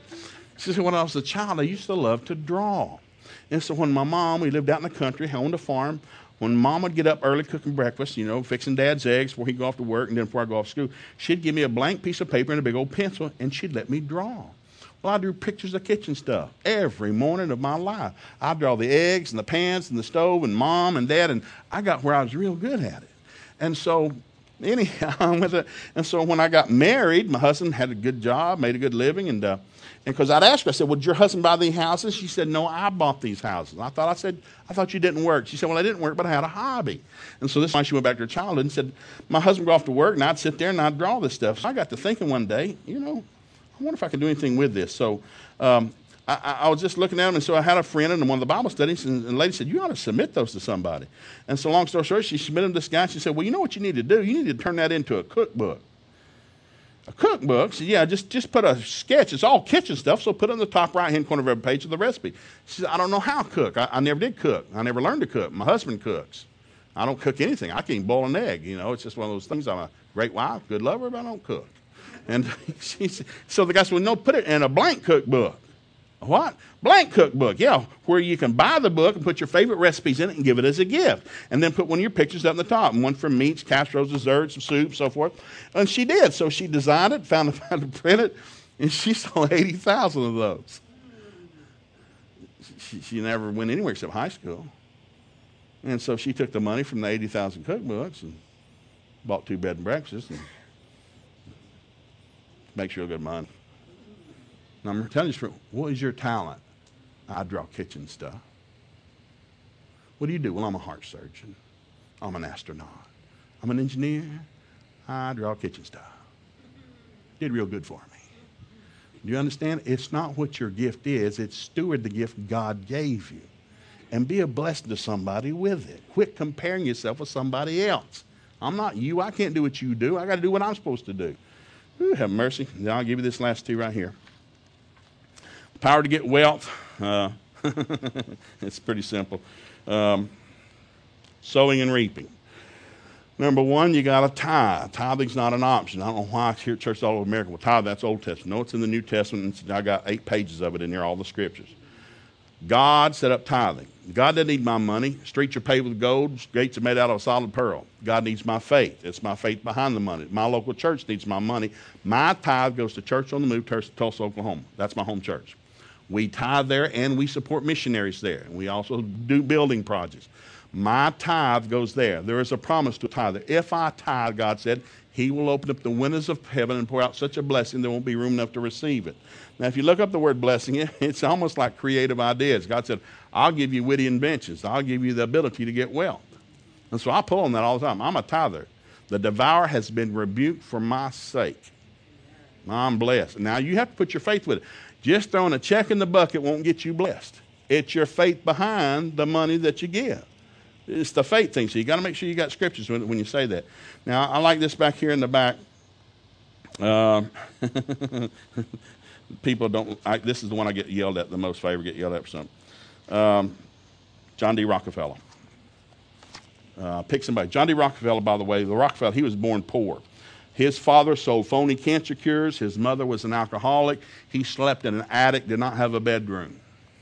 At age 11, a friend took him to Sunday school and he heard the gospel for the first time, got saved that morning, that morning, and the subject happened to be on tithing. The Sunday he got saved at age 11. He became a tither. He was making 60 cents a week at a, at a hay and grain company. He started tithing 6 cents a week. You can look it up in your public library. So that says almost everybody has heard of the Rockefellers and the Rockefeller Foundation, but few people know the secret of John D. Rockefeller's wealth and his obedience and tithing. He's born on a farm in 1839. His father was a charlatan and a womanizer.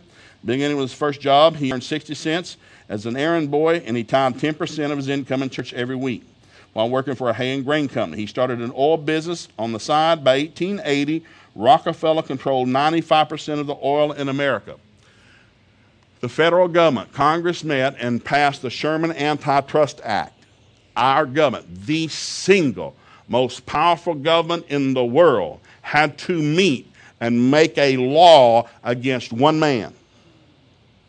The most powerful government in the world had to meet and make a law against one man who had got that wealthy. Born poor, born with nothing, messed up parents, but he heard a message that if you give, God would give back to you good measure, pressed down, shaken together, running over.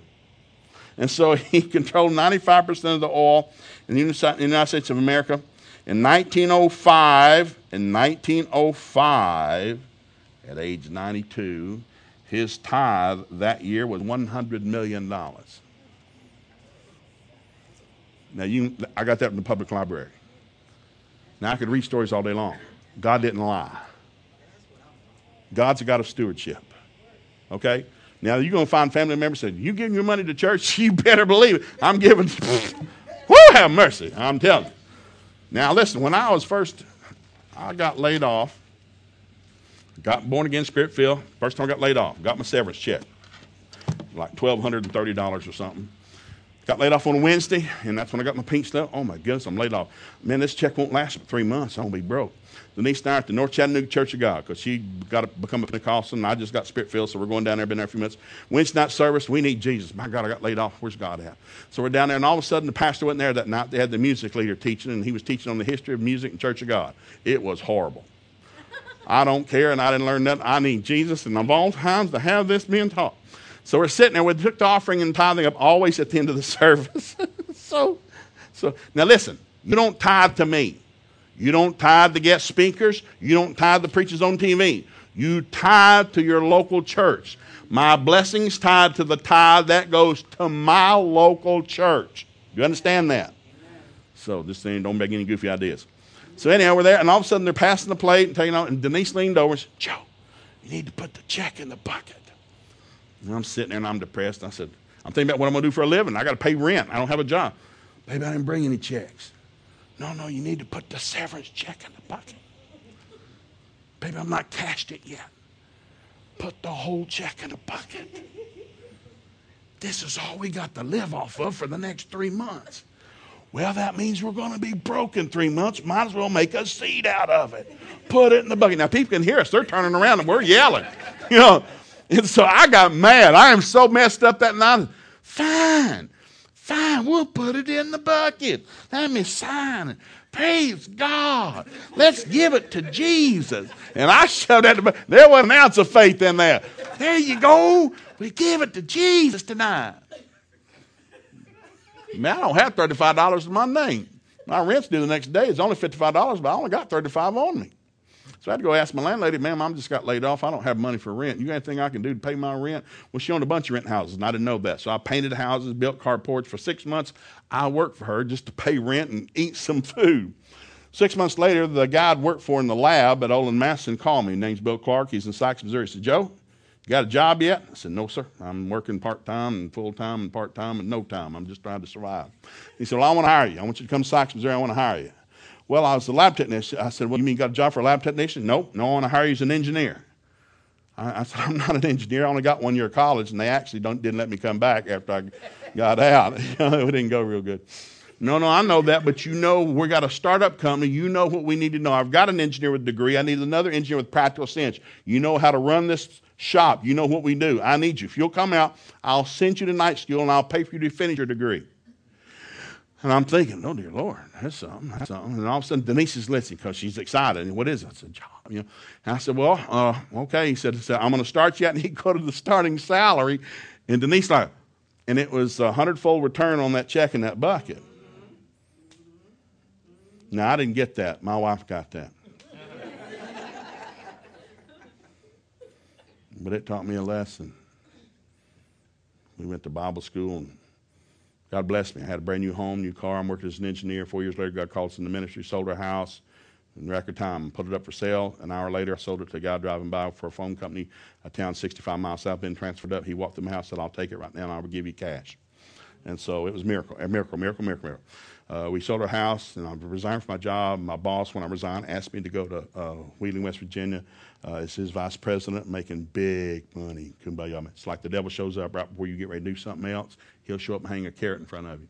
I said, No, I'm called. I got to go do this. So we get out to Bible school.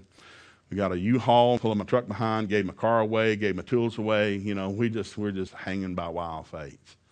And so I can't find a place to store my furniture. Cell phones hadn't been invented yet. It was 102 degrees. We're staying at a Howard Johnson's hotel. And so every day I'm just trying to, so I walk into Vanita Fair Realty, ma'am, I'm looking for a rent house. And she busts out laughing. You're here to go to Bible school, aren't you? Yes, ma'am, I am. You should have been here three months ago, son. There are no rent places in Tulsa. We're packed. And I'm thinking, well, no, I've got a place. And I'm looking for a three bedroom house, fenced in back garage you know, garage. I, I mean, backyard, a two car garage. And she just laughed at me. So I left. So no, couldn't find any place. So three days later, I got to turn this, I got to turn this U-Haul in. Well, I can't find it because all the storage buildings are full because everybody's come to go Victory Bible, Rhema Bible Training Center, ORU. The place, there's nothing. There's nothing. And so it's hot. So we go back three days. I can't find a place to store my furniture. I can't forget a job. I'm not even looking for a job. I can't even find a place to rent. I can't find a place. To, so I go back to Howard Johnson's. I'm on my face on that shag orange carpet. I'm crying, praying in the Holy Ghost. Oh, I'm just praying my wife sitting there, and finally I got a thought. I need to call my pastor. Roger and Arnell Carbaugh, Cape, Cape Girardeau, Missouri. I call him up, and so, uh, so I got Roger on the phone, great pastor. I said, Pastor Roger, I just want to know we've missed God because they were going to support us $50 a month. Don't send any money. I've missed God. I'm not supposed to be in the ministry. Man, we're out here and can't find a place to rent, store my furniture. I'm not even looking for a job. My babies are both sick back in Missouri. They've never been sick. They're both running a high fever, and I evidently sick, and God, I'm supposed to go to West, West Virginia. He said, Wait a minute, Joe, let me let Arnell talk to you. And Arnell taught Sunday school at our church. Twice as many people went to Sunday school as they did to the regular church. People loved her, didn't care for him. Sweet guy, just couldn't teach his way out of a paper bag.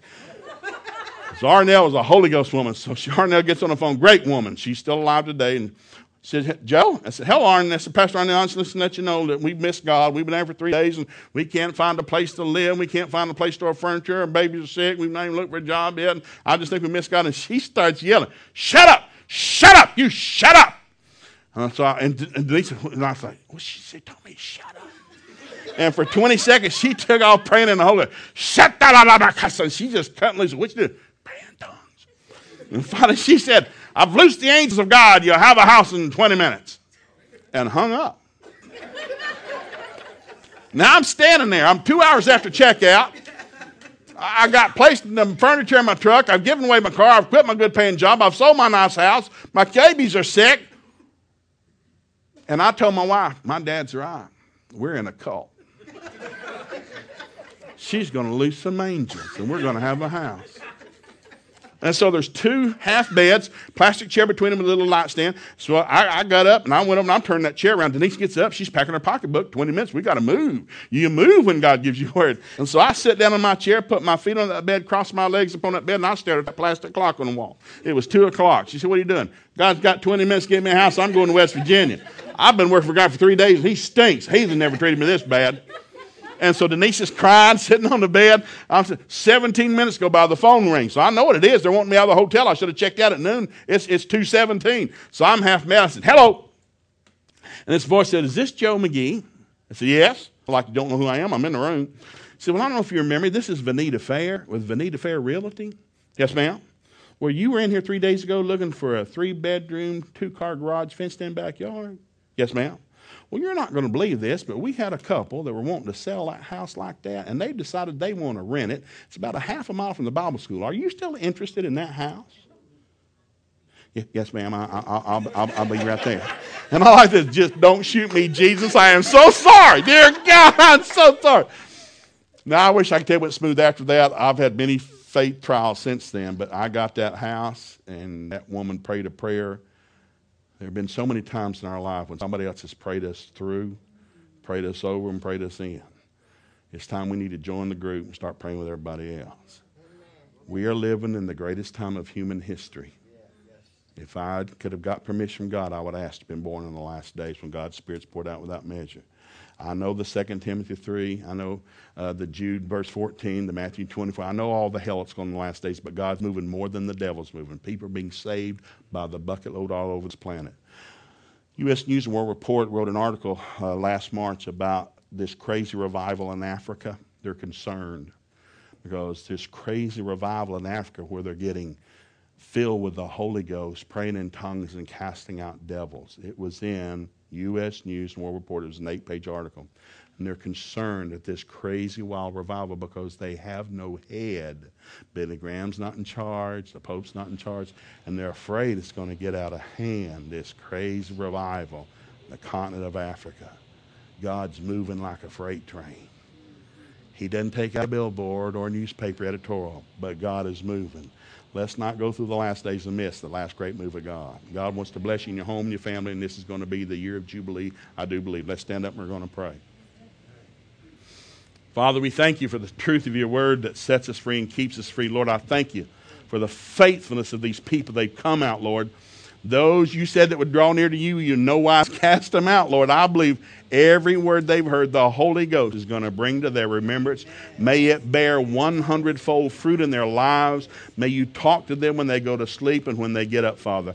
I thank you, Lord, that hope has been renewed and faith has been stirred for their families, Lord. I believe great victories are on hand right now. I thank you that the angels have already been loosed to watch over the word that's in them.